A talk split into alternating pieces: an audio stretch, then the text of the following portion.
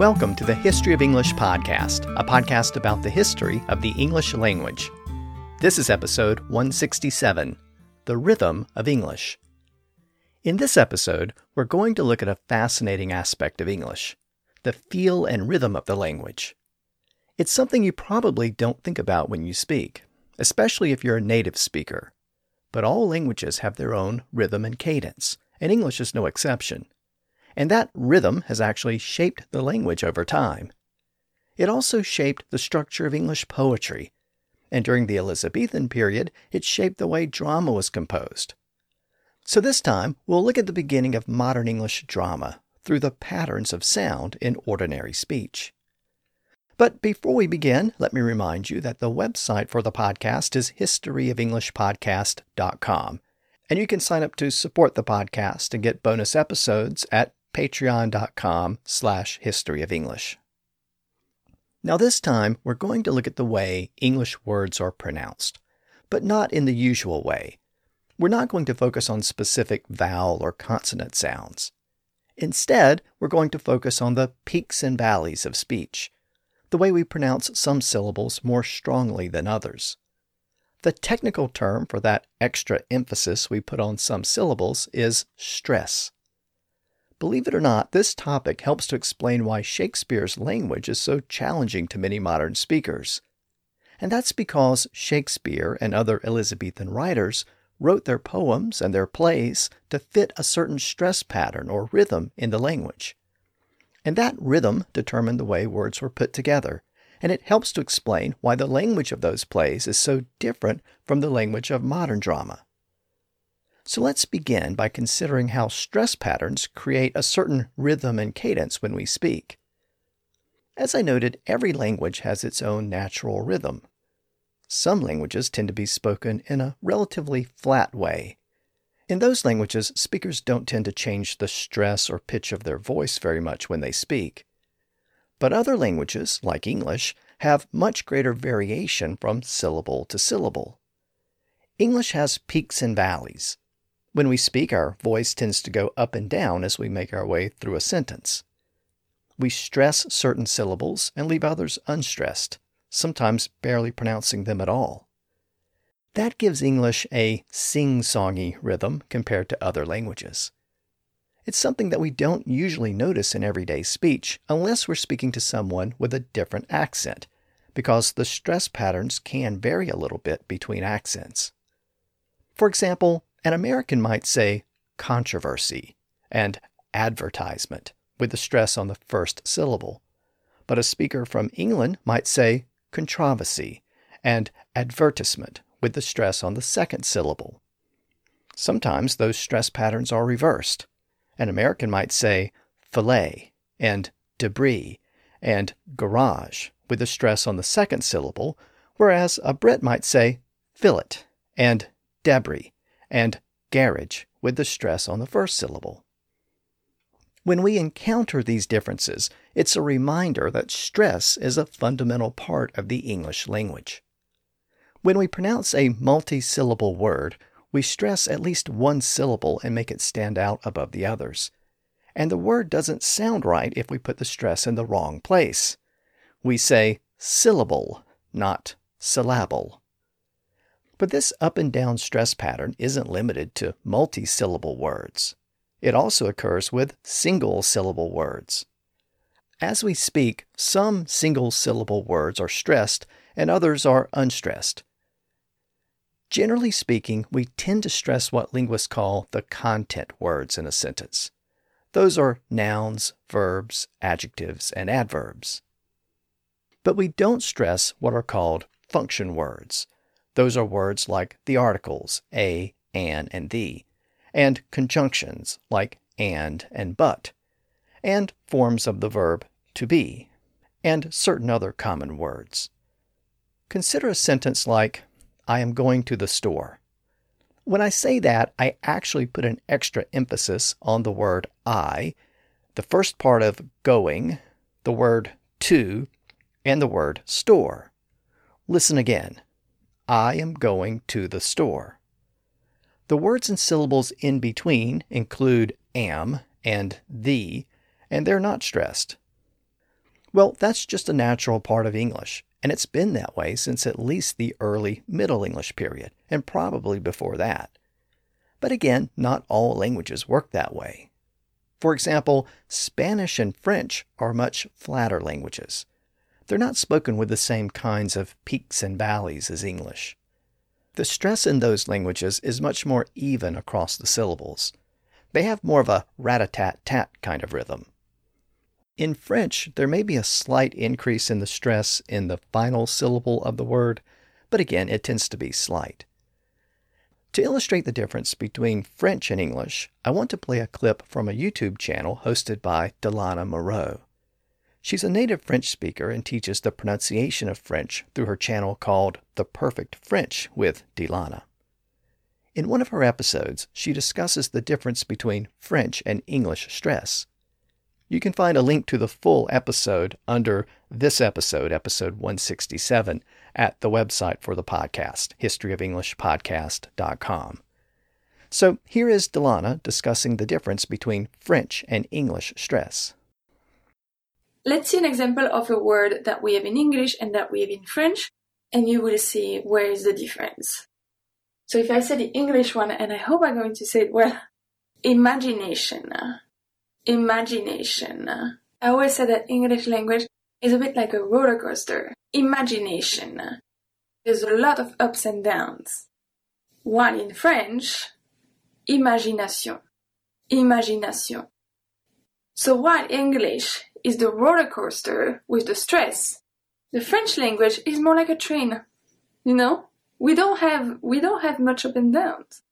This is why when French speakers usually speak English, they are going to be very flat. They don't add anything. This is why, because we don't have that in our language. I actually have a very funny story about that. When I was traveling, uh, I was in Hawaii. And I was traveling with uh, one of my friends, one of my girlfriends, and she wanted to know where was the botanical garden. But she didn't say it like that. She said, the botanical garden, like we said in French, botanical garden. And the person in front of her could not understand what she was saying. And it took a good five minutes for him finally giving her a paper we had at a store. She wrote it down, he took the paper, and he said, oh, the botanical garden. This is where we have such a big difference between English and French. English is the roller coaster. French is the flat train. I love that description of English stress patterns as a roller coaster, because that visual image can help us to understand what's really going on when we speak. So before we go any further, we should take a moment and consider how these stress patterns developed within English, because that's also part of this story. Now, I've touched on this history in earlier episodes, but now's a good time to revisit it. In Old English, words were usually stressed on the first syllable. That didn't apply to prefixes, though. Prefixes were not stressed. But otherwise, the stress was almost always on the first syllable. So when we come across a multi-syllable word that goes back to Old English, it's still typically stressed on the first syllable, like father, mother, finger, butter, Sunday, Monday, witness, and so on. By the way, that stress pattern is older than English. It goes back to the original Proto-Germanic language, and it's still common throughout the Germanic languages. But after the Norman Conquest, that stress pattern became more complicated. English began to borrow a lot of words from French and Latin, where the stress was usually placed on a syllable in the middle or at the end of the word. Latin words were usually stressed on the next to last syllable, or the syllable before that. And French words were stressed on the last syllable. As I noted a moment ago, some of that final stress in French has been worn down over the centuries, but it was much stronger in Old French. So when words were borrowed from French and Latin, the stress patterns were different from those normally found in English. But the natural rhythm of English was so strong that speakers usually modified the stress patterns in those old loan words to fit the English model. To put it a different way, those words were often anglicized by moving the stress forward to the first syllable, especially for nouns and adjectives. Words like story, city, message, baron, and button are all French loanwords with a stress on the first syllable today, but they originally had their stress on the final syllable. They happen to be very old loanwords from deep in the Middle English period, so they had lots of time to adjust to the normal speech patterns of English. While all of that was true for nouns and adjectives, the history was a little different with verbs. Verbs with two syllables tended to retain the stress on the second syllable. And as a very general rule today, verbs in English with two syllables are usually stressed on the second syllable. And sometimes English retains a word which can be used either way, as either a noun or a verb. And that stress difference allows us to distinguish them in speech, even though they appear identical when written down. So the noun has the stress on the first syllable, and the verb has the stress on the second syllable.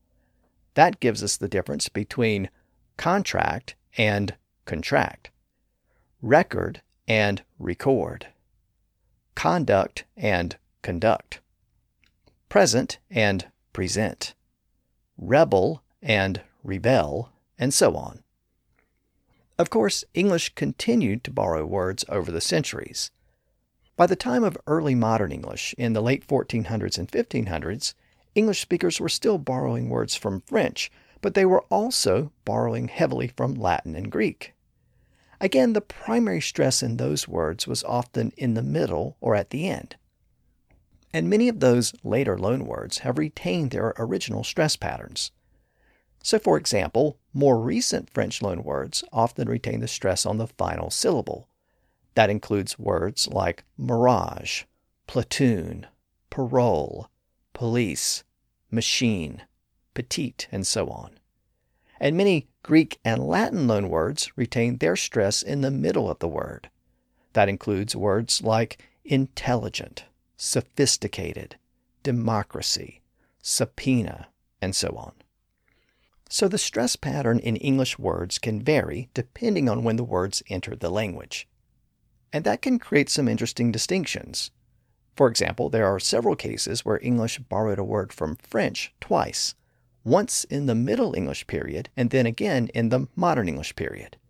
And very often, the older version has the stress on the first syllable, and the more recent version retains the stress on the second syllable.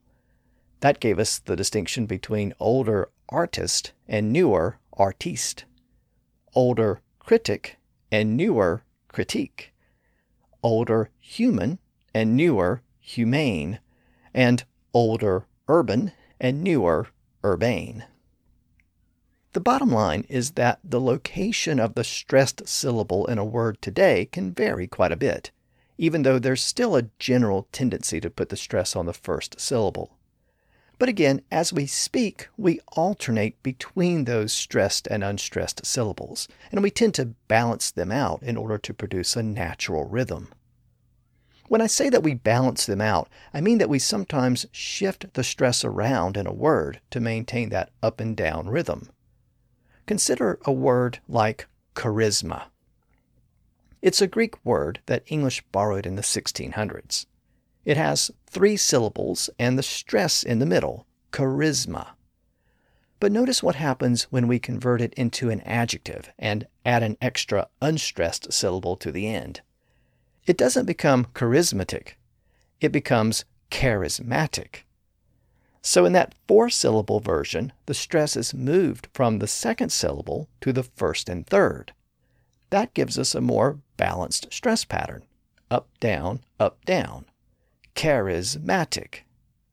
The same thing happens with a word like install. It's a Latin word that was borrowed in the mid fifteen hundreds, and it retains its stress on the second syllable.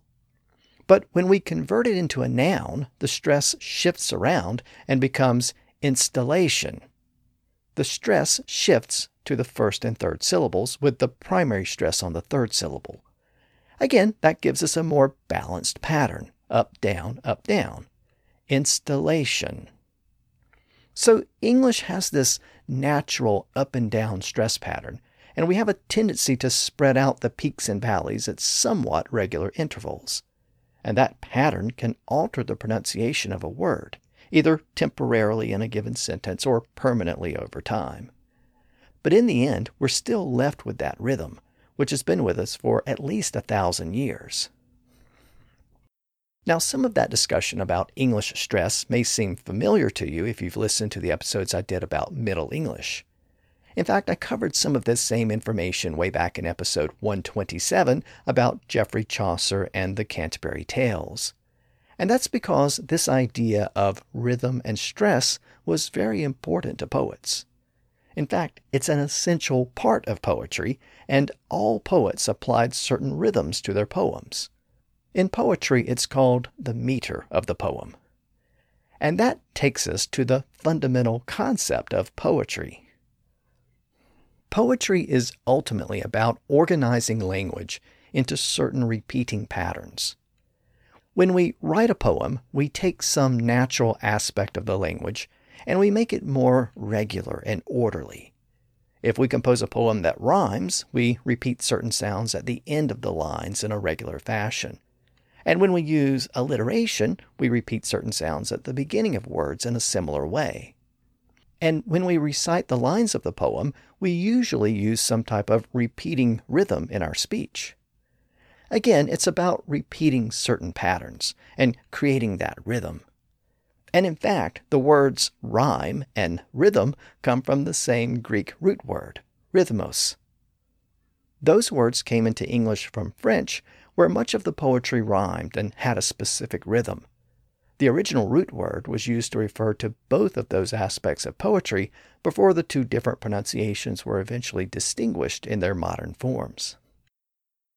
Well, as I discussed in prior episodes, Old English poets used alliteration, and then Middle English poets started to use rhyming verse under French influence. And both sets of poets also used a specific meter or rhythm when they composed their poems. So the words that they selected had to fit the specific rhythm and flow of the poem. Poets used many different meters in the Middle Ages, but it was Geoffrey Chaucer who introduced a new type of meter to English poetry. That was the meter we know today as iambic pentameter. In that earlier episode about Chaucer, I described that particular poetic meter as a heartbeat rhythm. It was basically da-dum, da-dum, da-dum, da-dum, da-dum. Each of those little beats, or heartbeats if you will, is called an iamb. And there are five of them in this particular meter. So since each line of the poem had those five beats, or five iambs, that's why it was called iambic pentameter, from the Latin and Greek root penta meaning five. And now you can start to see why that particular meter or rhythm worked so well for English poetry. As we've seen, English is a roller coaster language going up and down with syllables that alternate between stressed and unstressed. So it was very easy to adapt normal English speech to that meter. It was an ideal poetic model for English. Now Chaucer could have used four beats or six beats or some other number, and other poets did experiment with those options. But five beats seemed to work best. It allowed enough room to express an idea in a line of poetry without being too long or unwieldy. Chaucer used that natural iambic pentameter meter for the Canterbury Tales, and we hear it in those famous opening lines of the prologue to the poem. Remember, da-dum, da-dum, da-dum, da-dum, da-dum. When that apero with his shore sutta, the tractor marchet persitu the rota, and bathed every vein in switch liquor, of which virtue engendered is the floor. That meter eventually became the standard meter used in English poetry in the Elizabethan period. And of course it was Shakespeare's usual meter. We hear it in his famous sonnet eighteen. Shall I compare thee to a summer's day? Thou art more lovely and more temperate. Rough winds do shake the darling buds of May, and summer's lease hath all too short a date. And it was also the standard meter of his plays. We might not think of his plays as poetry, but for the most part they were, and they tended to follow this same rhythm, though Shakespeare occasionally dropped the unstressed syllable at the beginning of the line or added an unstressed syllable to the end. Think about maybe the most well-known soliloquy in all of Shakespeare's plays, the famous line from Hamlet, "To be or not to be, that is the question."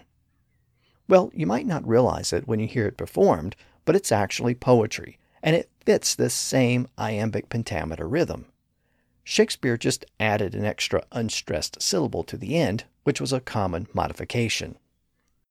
To be or not to be, that is the question. Whether 'tis nobler in the mind to suffer, the slings and arrows of outrageous fortune, and so on. Now, no Shakespearean actor would recite the lines that rigidly, but they were written to follow that specific poetic meter. And in doing that, Shakespeare was really following in the footsteps of two poets who preceded him and who he probably knew personally. Those poets were Christopher Marlowe and Thomas Kyd. And it was their work that really made that particular rhythm the preferred meter for English poetry. And it was their work that Shakespeare followed soon after he arrived in London from Stratford-upon-Avon. Now, given that both Chaucer and Shakespeare used this particular poetic meter, it would be tempting to think that there was a direct line between the two of them. But that wasn't really the case at all. In fact, in the years after Chaucer, iambic pentameter largely fell out of use, and English poetry in general experienced a noticeable decline. You may have noticed that since I talked about Chaucer about forty episodes back, I haven't had a lot to say about English poetry.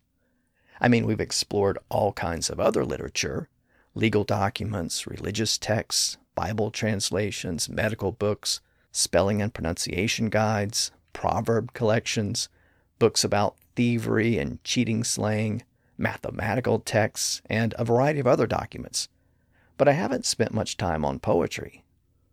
Of course, there were poets composing in English during that period, and some of them are notable to scholars of the fifteenth and sixteenth centuries, but few of those poets really stand out. And in much the same way that the language has peaks and valleys, so does the production of great poetry. And the period from the early fourteen hundreds to the mid fifteen hundreds is generally considered to be a bit of a valley. There are different theories about the cause of that decline during that period. For example, some scholars link it to the disruptions caused by the Wars of the Roses, because most poets came from the upper classes, and that long-term conflict disrupted the lives of many people who were a part of the nobility and the gentry. Another major factor was the rediscovery of all of those Latin and Greek works from the classical period during the Renaissance. Latin and Greek became the standard to be emulated, and the standard by which other works were compared. And that led to a bit of an inferiority complex when it came to English, as we've seen in earlier episodes. In the grammar schools and universities of England, teachers taught those classical texts, and they even encouraged students to act out plays from the Roman period. Students could learn Latin by memorizing and acting out the lines of those plays. And through that process, students learned the meter and rhythm of classical poetry, which was very different from the meters used in English. And that was because ancient Greek and Latin didn't have the same up and down rhythm as English. For example, Latin syllables had very precise lengths. Each vowel was pronounced as either a long vowel or a short vowel, and in Latin poetry, the terms long and short literally meant that the long vowels were pronounced twice as long as the short vowels. Latin words also varied in stress or pitch, but it was syllable length that really mattered when it came to poetry. That meant that a Roman poet composing a line of poetry had to choose words with syllable lengths that fit the specific patterns of the line. So whereas English poetry had more of a heartbeat rhythm that varied based on emphasis or stress, Latin poetry had a completely different rhythm based on long and short syllables, kind of like Morse code. In fact, most epic poetry from Greece and Rome used a very specific sequence of long and short syllables. Modern scholars have a fancy name for it. They call it dactylic hexameter. Now, you don't really need to know that term, but you should know that it was the specific meter used in Greek poems like the Iliad and the Odyssey, and some of the most well-known Roman poems like Virgil's Aeneid and Ovid's Metamorphoses. It was basically the default meter for classical poetry. And as I said, it was very different from the heartbeat rhythm of English. It was busier and more complicated, in part because Latin and Greek words tended to be longer multi-syllable words made up of those long and short syllables. Now let me illustrate that old classical meter for you because it's actually an important part of our story. Here's another YouTube clip, this time from Johann Vinge, featuring a reading from Virgil's Aeneid in the traditional Latin meter. Again, there's a link to this clip at the website for the podcast. And as I play this clip, notice the specific rhythm, which was the rhythm of epic poetry in the classical world. Ille triumphata Capitolia d'alta Corinto, victor aget currum caesis insignis acivis, eruet illargos agamemnoniasque Mycenas, ipsumquae aciden genus armi potentis Achilli, ultus avos Troiae templetem errata Minervae. So as you can hear, that classical rhythm was very different from the da-dum-da-dum rhythm of English. Despite the differences, English students in the early and mid fifteen hundreds were required to learn that classical rhythm when they studied the poetry of Greece and Rome. And when English poets tried to translate those works into English, they tried to maintain that complicated classical meter. But they found it to be almost impossible to make English words fit that specific rhythm. The syllables in English are not that precise.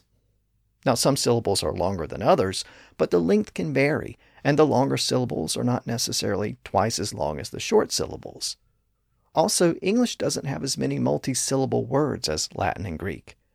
So it was difficult to come up with English words that accurately translated the original text while maintaining that specific meter. The early attempts to translate those poems into English were clumsy and awkward and artificial. So, for all of those reasons, English poetry experienced a decline from the mid fourteen hundreds through the mid fifteen hundreds. English poets were busy trying to make a square peg fit into a round hole, and it just didn't work.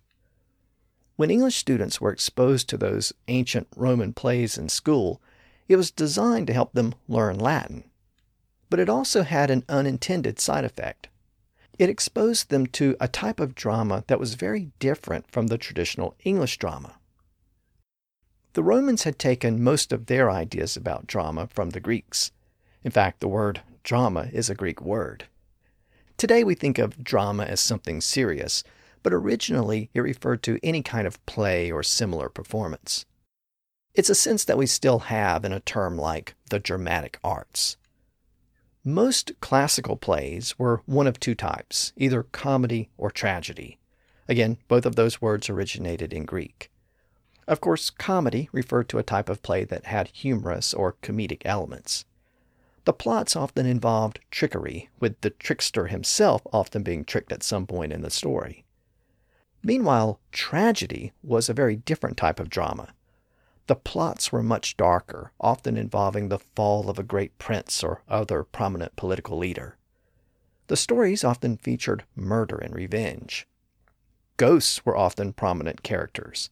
And there was no mixing of genres, so there was never any comedy in a Roman tragedy.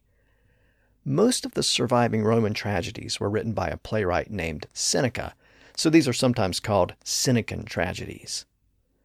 Again, English students were exposed to those ancient forms of drama in the early and mid fifteen hundreds, but they weren't necessarily captivated by them. Though Roman tragedy might sound intriguing, there wasn't much action. Most of the murders and suicides and battles and other action took place off stage. The actors merely described what had happened. The plays featured long monologues and soliloquies. They used very formal poetic language. The stories tended to take place in one location at one time, so there was very little shifting from one setting to another.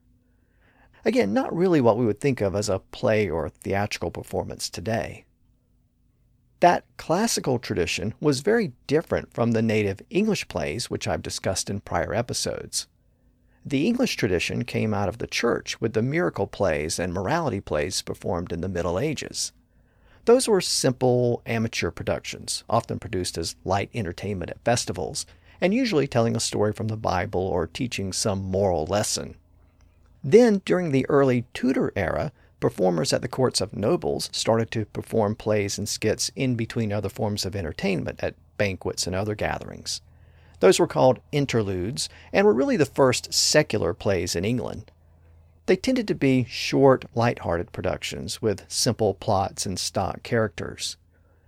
Then people started to perform interludes around the country at guild halls and inn yards and churches, but again, they were largely amateur productions. By the mid fifteen hundreds, students who had been exposed to Roman drama in schools were starting to think about how to present that classical form of drama to audiences in England. English audiences were accustomed to more action on the stage and back-and-forth dialogue in English, not long-winded monologues in Latin. And as we've seen, it was difficult to translate those Roman plays into English while preserving that complicated Latin meter of long and short syllables. Then, in the fifteen forties, there was a breakthrough. And for the first time, some of those Roman classics started to be presented in a way that was more natural to the English language. The innovation came from an English poet and nobleman named Henry Howard, the Earl of Surrey. He is generally known to history as simply Surrey. He was actually the first cousin of Anne Boleyn, and in the early fifteen forties, he translated parts of Virgil's Aeneid into English. That was the epic poem that was being recited in that complicated Latin meter that I played for you a few minutes ago. Well, Surrey knew that the meter didn't really work for English, so he decided to get rid of it, and he returned to the natural heartbeat rhythm of English. He went back and adopted the iambic pentameter rhythm that Chaucer had used for the Canterbury Tales. That was the da-dum, da-dum, da-dum, da-dum, da-dum rhythm. As we saw, it fit the natural rhythm of English speech. Surrey also did something else that was innovative in his translation. He didn't try to make the lines rhyme with each other, and he didn't bother using alliteration. So the translation resembled natural speech, but it was still poetry because it used that specific rhythm or meter. That approach became known as blank verse, and it was a huge innovation because that combination of iambic pentameter and unrhymed blank verse became the foundation of most Elizabethan drama. By the way, Surrey and his friend Sir Thomas Wyatt were also the first English poets to write sonnets, which was a type of short structured poem that had originated in Italy. The two of them are sometimes called the fathers of the English sonnet. The poems of Surrey and Wyatt were published in an important collection in the mid fifteen hundreds, which proved to be very popular. Around that same time, young playwrights started to adapt the Roman form of drama to English. They wrote English plays in the style of those classical Roman plays.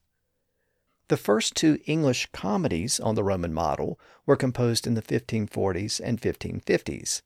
They were called Ralph Royster Doyster and Gammer Gurton's Needle. The details of those plays aren't really important to our story, but they show that English playwrights had started to present Roman-style comedies with English characters in an English setting, speaking English. Those were the earliest English comedies based on the Roman model.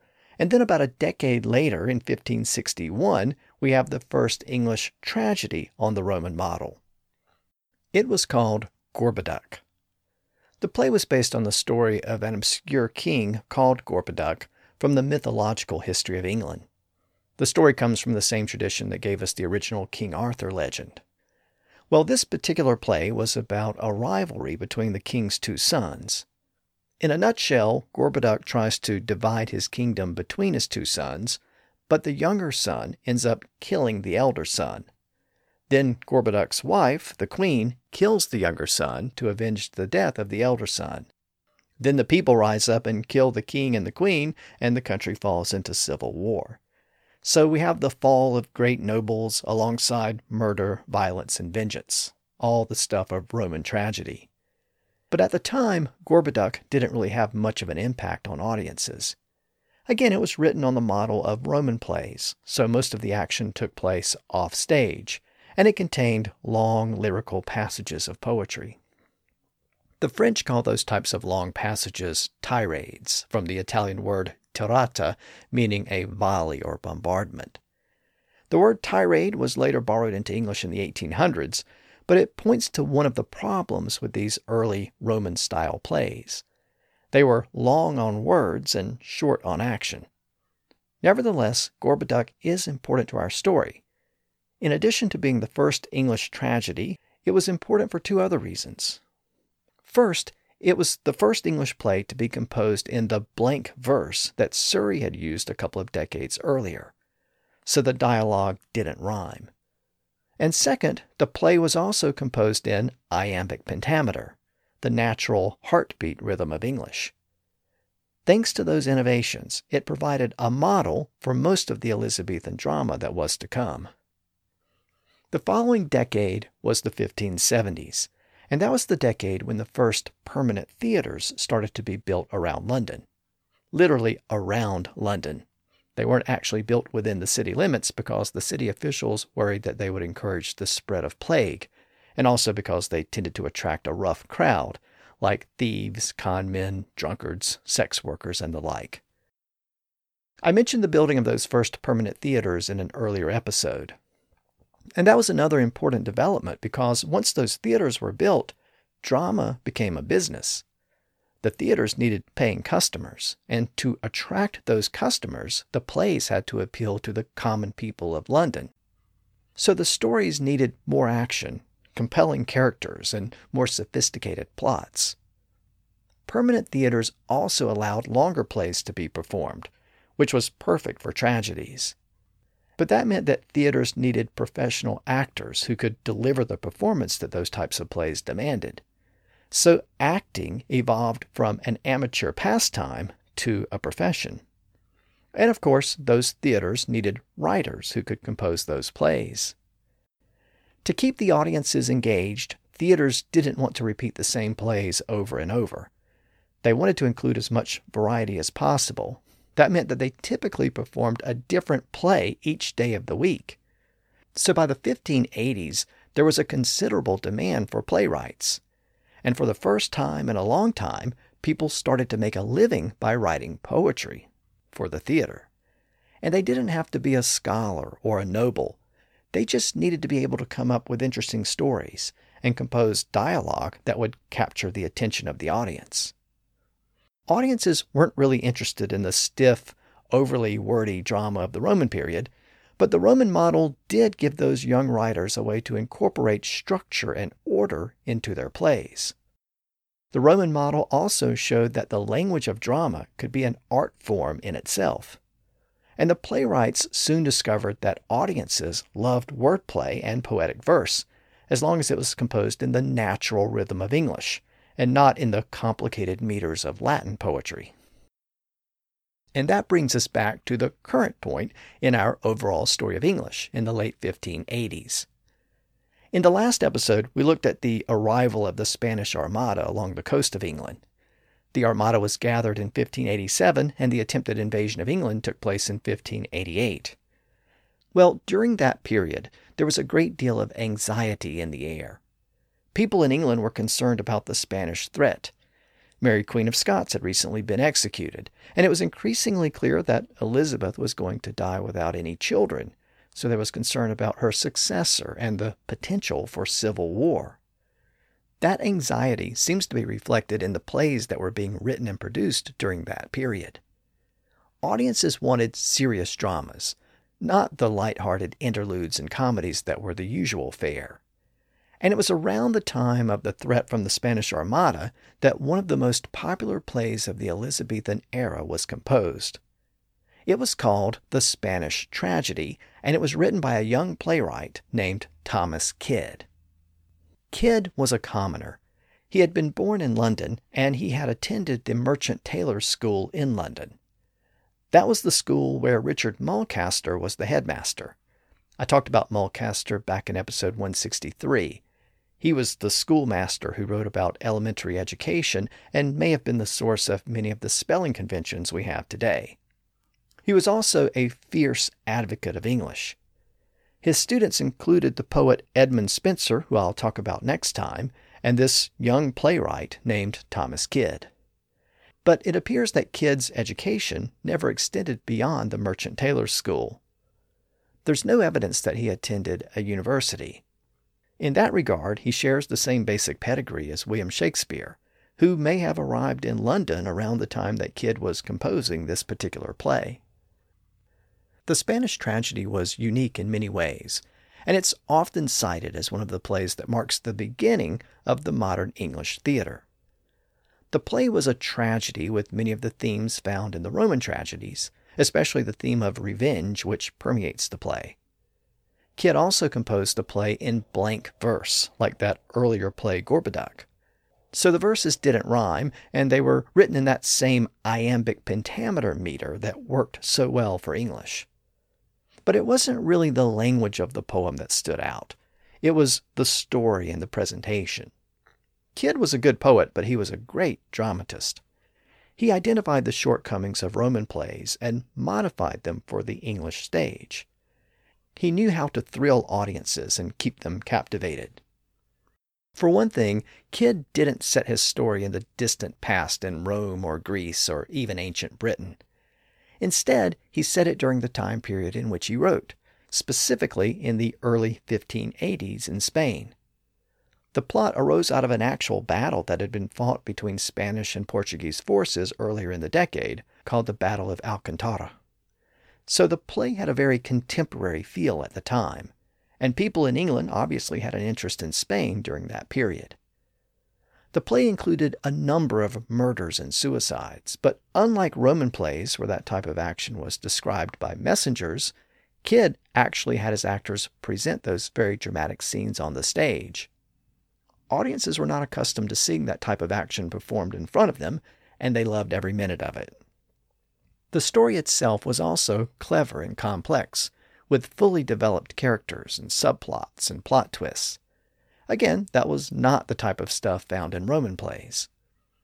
And returning to language, not only did the characters speak in the pleasing rhythm of iambic pentameter, they also spoke in a plain type of English that audiences could understand and follow. It wasn't the heavy, formal rhetoric of Roman plays.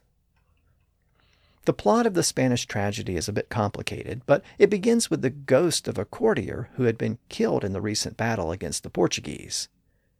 His death is suspicious, so the king and queen of hell send him back to the land of the living, and he's accompanied by a character called Revenge, who is the literal personification of revenge. The two characters are present throughout the play and comment on the events taking place on stage. Again, that was a technique borrowed from classical tragedy.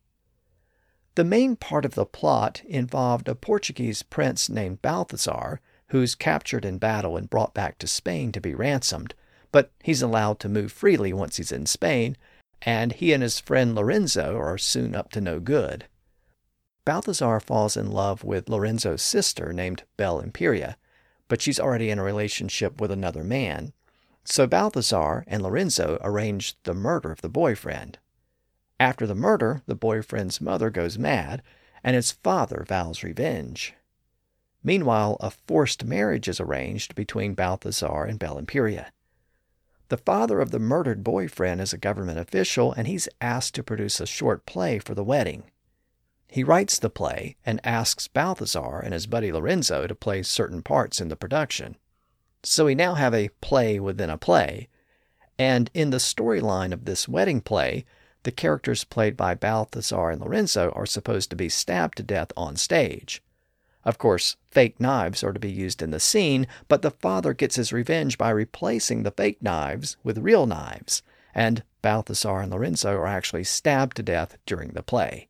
So he gets his revenge. And of course, that's just a quick synopsis. There's a lot more action and subplots and blood and murder. But again, audiences loved it. It was one of the most popular plays of the entire Elizabethan era. And it wasn't just the audiences who loved it. Kyd's fellow playwrights did too. Many of them imitated it in their own plays over the following decades. There are many aspects of the Spanish tragedy that appear in Shakespeare's later play, Hamlet. Both plays feature a prominent character named Horatio. Both involve vengeance for the murder of a close family member. Both have a ghost that returns to encourage the revenge theme. Both feature a play within a play. And both have prominent characters who suffer from madness or pretend to be mad. So Shakespeare's Hamlet, which appeared about a decade later, may have been inspired by the Spanish tragedy. There's even some speculation that Kyd wrote his own version of Hamlet around this same time, well before Shakespeare's version. There are references to a play called Hamlet around the time of the Spanish tragedy, but that earlier play didn't survive, and the authorship is disputed. For various reasons, some scholars think Kyd wrote it. But regardless, there's little doubt that Shakespeare was influenced by Kyd, and especially the Spanish tragedy, and he was not alone in that regard. As I noted, the Spanish tragedy was composed in iambic pentameter, and it was also composed in blank verse, meaning that it didn't rhyme. The poetry itself was a little stiff. Each line adhered closely to the required structure, with very little variation, so the passages could be a bit monotonous for some listeners, but the action and plot made up for any weakness in the verse. Though Kyd's poetry was average, he had a close friend who took essentially the same dramatic structure and turned it into a literary work of art. And that friend was Christopher Marlowe, who is the other important figure in this story. Through his compositions, the blank verse that had been used up to that point was converted into what became known as Marlowe's mighty line. Marlowe was a fascinating character. He was outspoken, he was an atheist in a very religious era, he was gay, he was also an incredible playwright, and he was almost certainly a government spy. Unlike Thomas Kyd, Marlowe had a university education. He attended Cambridge and received his bachelor's degree from there. He then spent three years working towards a master's degree, but he spent a lot of that time abroad in France. When it came time for Cambridge to award him a master's degree, the university officials refused on the grounds that Marlowe had spent too much time out of the country, and due to his extended absence, he had not met the requirements for the degree. But then the university received a letter from Queen Elizabeth's Privy Council. The letter demanded that Cambridge grant the degree to Marlowe because, during his time on the continent, he had, quote, behaved himself orderly and discreetly, whereby he had done Her Majesty good service and deserved to be rewarded for his faithful dealing, end quote. The letter then went on to state, quote, it was not Her Majesty's pleasure that anyone employed as he had been in matters touching the benefit of his country should be defamed by those who are ignorant in the affairs he went about. End quote. The implication was clear. Marlowe had been a government agent while he was abroad. At the time, there was a lot of concern about English students who were traveling to France and were being influenced by pro-Catholic and anti-Protestant groups there.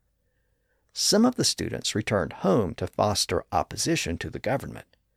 So it appears that Marlowe was a government agent sent to spy on other English students, to discern if any of them were engaged in plots to undermine the government back home.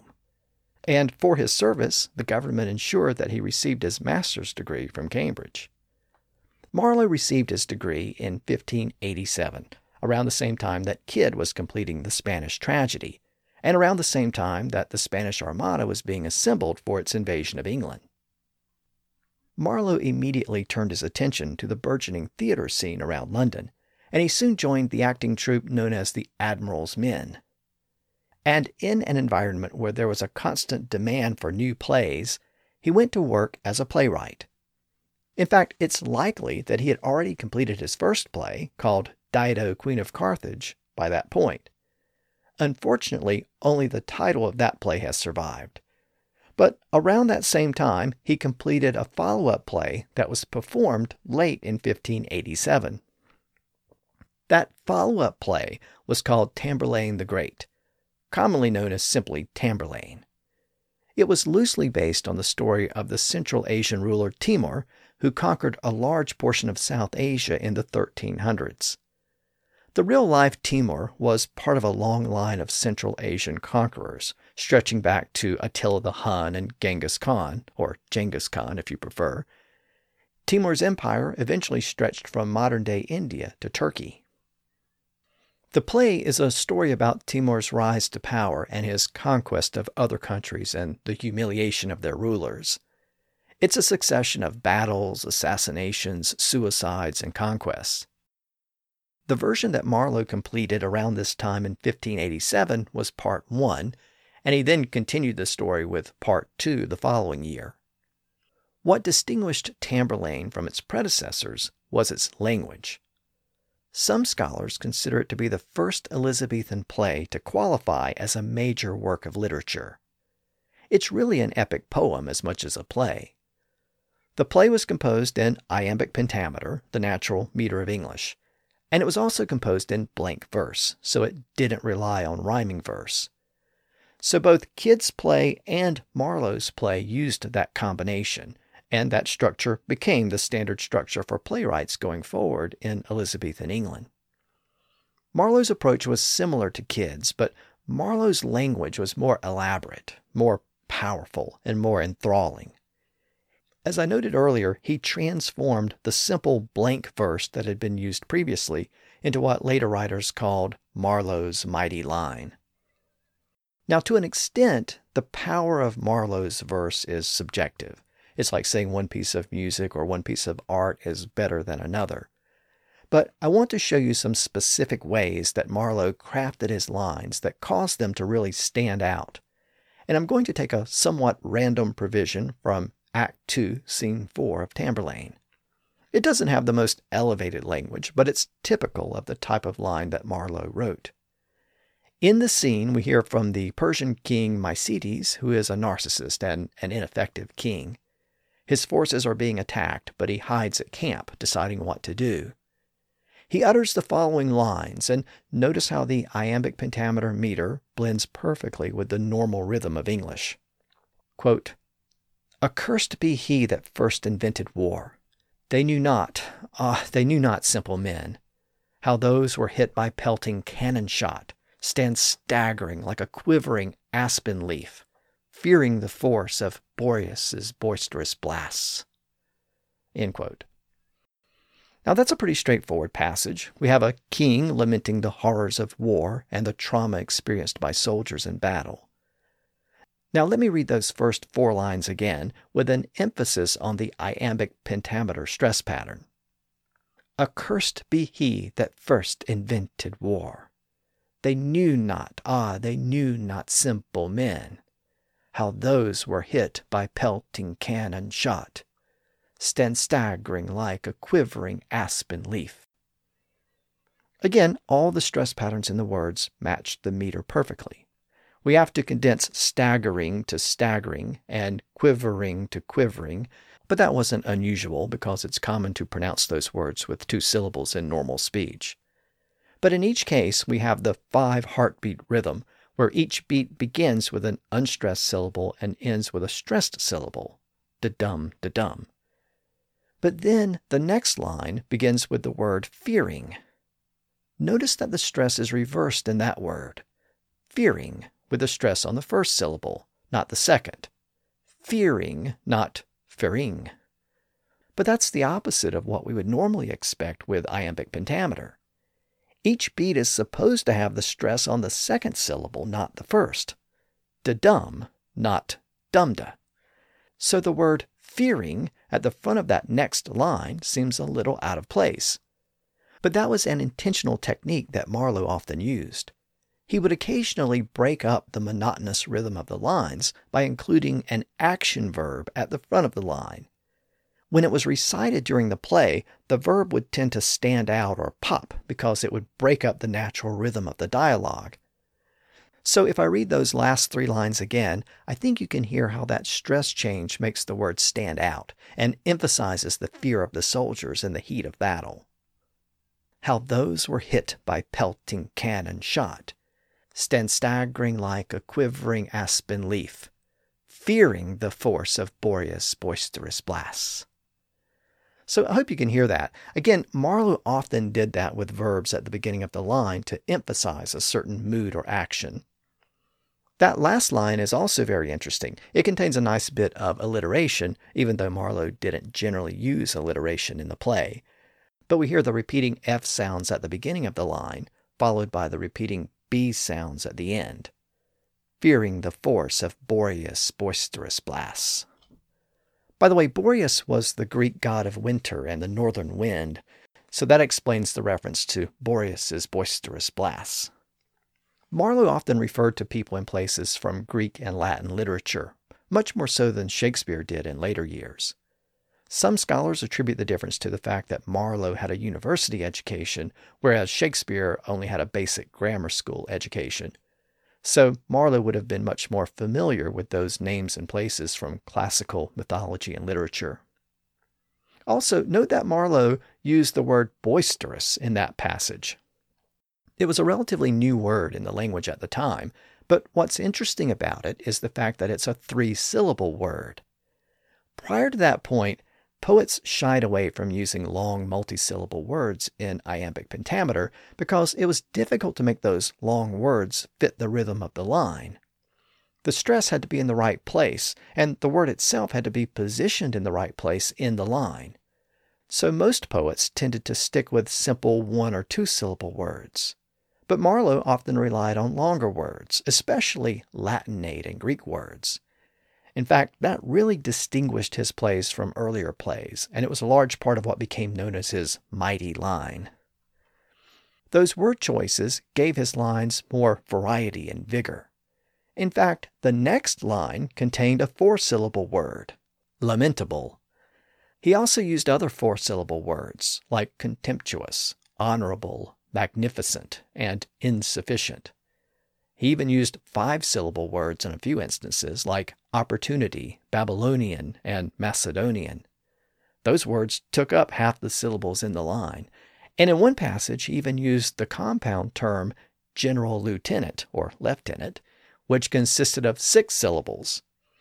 Again, each line was normally limited to ten syllables, so Marlowe was really stretching the limits of the language in each line of text. Of course, that made his plays very popular, and it was a technique that writers like Shakespeare emulated. Not only did Marlowe pull words from all registers of English, he also coined many new words and used words that were relatively new to the language. For example, Tamburlaine contains a very early use of the Latin word excruciate, a nice four-syllable word that perfectly fits the heartbeat rhythm of the poem, excruciate.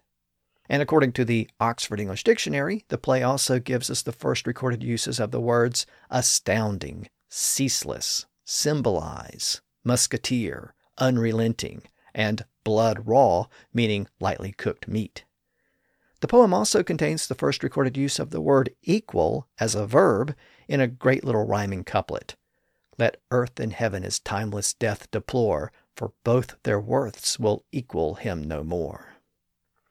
And believe it or not, the play also gives us the first recorded use of the word investor, but it wasn't used in the modern sense as someone who spends money to make money. It was used in the sense of a person who invests or installs someone into a high office or honor. The financial sense of the term invest didn't emerge until the following century. The fact that Tamburlaine contains those new words and new uses of existing words points to Marlowe's innovative use of words and language. We don't really find the first use of new words in Kyd's play, The Spanish Tragedy, but we do in Marlowe's plays. Finally, Marlowe also took advantage of the fact that English grammar was still a little bit loose and flexible. Back in episode one sixty-four, I mentioned that some scholars have described the grammar of the Elizabethan period as a halfway house between the grammar of Middle English and the grammar of modern contemporary English. As a result, there were often two different ways of saying the same thing, and that Flexibility was great for poets who needed to come up with words to fit the specific meter of a line. Let me give you a quick example from Tamburlaine. In this passage, the Persian king Mycetes has been defeated, and his brother Khosrow has succeeded him. But then Khosrow himself is stabbed and killed, uttering the following lines as he dies. Quote, "My bloodless body waxeth chill and cold, and with my blood my life slides through my wound. My soul begins to take her flight to hell, and summons all my senses to depart." End quote. Again, each line is perfect iambic pentameter, but note that in the first line, Marlowe used the verb waxeth with the older eth verb ending that was disappearing around this time. He wrote, "My bloodless body waxeth chill and cold." Well, that older eth ending required an extra syllable, which satisfied the rhythm of the line. But in the following lines, the verbs used the modern s ending, which didn't require an extra syllable. He wrote, "My life slides, my soul begins, and summons all my senses." So poets like Marlowe sometimes alternated between those verb endings to satisfy the meter of the line. And that's why some of those older grammatical forms, like the eth verb ending, lingered on much longer in poetry and plays than they did in common speech. Now, immediately after the passage I just read, the dying Khosrow utters the following lines. Quote, "The heat and moisture which did feed each other, for want of nourishment to feed them both, are dry and cold, and now doth ghastly death, with greedy talents grip my bleeding heart." End quote.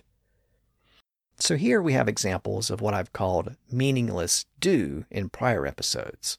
That's the older use of words like do and did and doth in lines I just read, like which did feed each other instead of which fed each other.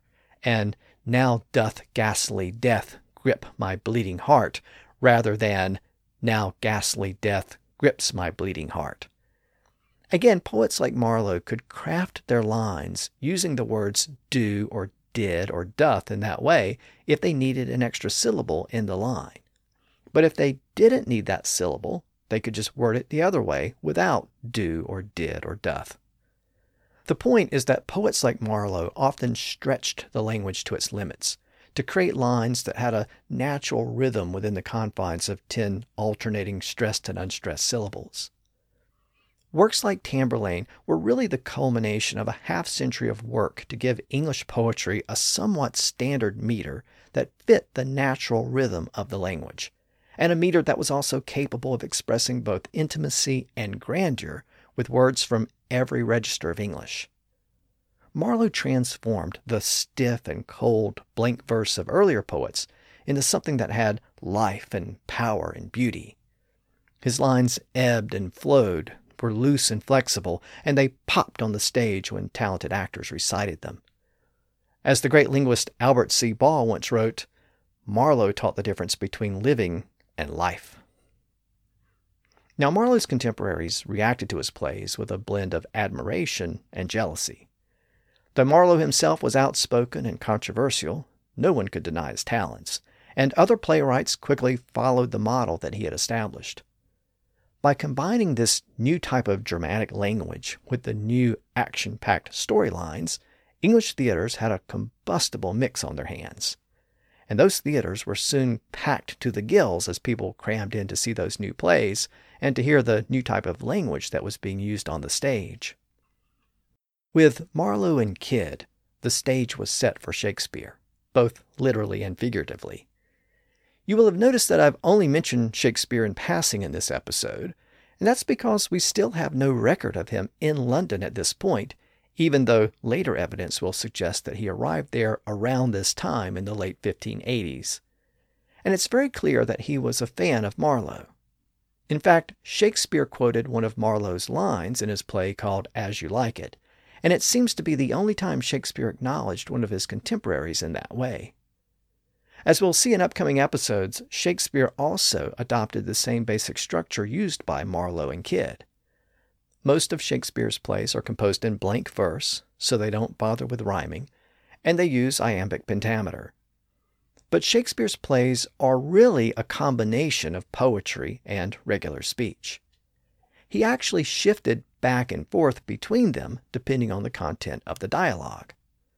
As we'll see, Shakespeare often played fast and loose with iambic pentameter. He often broke from the rigid structure of the meter and added more variation to his lines. That helped his dialogue to remain fresh and not seem so repetitive. But he also shifted in and out of the meter altogether, meaning that his passages were sometimes clearly intended as poetry and sometimes were not.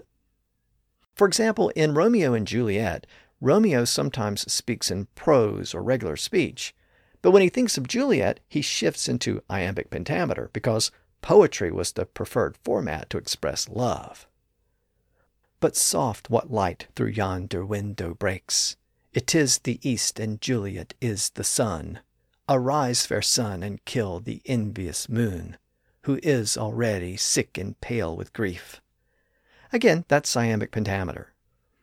Also, Shakespeare's plays often feature characters who are mad or pretend to be insane. In periods of sanity, they often speak in verse or poetry, but when they go mad or pretend to be mad, they speak in common prose. Sometimes characters from the nobility speak in iambic pentameter when addressing other nobles, but they speak in common prose when addressing commoners or people from the lower classes. Shakespeare also used much more iambic pentameter in his tragedies and much less in his comedies. So for Shakespeare, this poetic rhythm was just another tool in his massive literary toolbox. He used it when the scene warranted, but he was willing to put it aside when he was finished with it. It was something that we don't tend to notice today, but audiences at the time would have appreciated that kind of language shift. So with that, we really need to bring Shakespeare into our overall narrative. And next time, we'll finally be able to do that. As we move the story forward and venture into the fifteen nineties, we'll encounter some of Christopher Marlowe's later plays, as well as the great Elizabethan poet Edmund Spenser, whose epic poem The Faerie Queene was published around the turn of the decade. And we'll finally come across the first references to Shakespeare as an actor and playwright living in London in the early fifteen nineties. Other evidence will also show his earliest plays that were being performed in theaters around that time.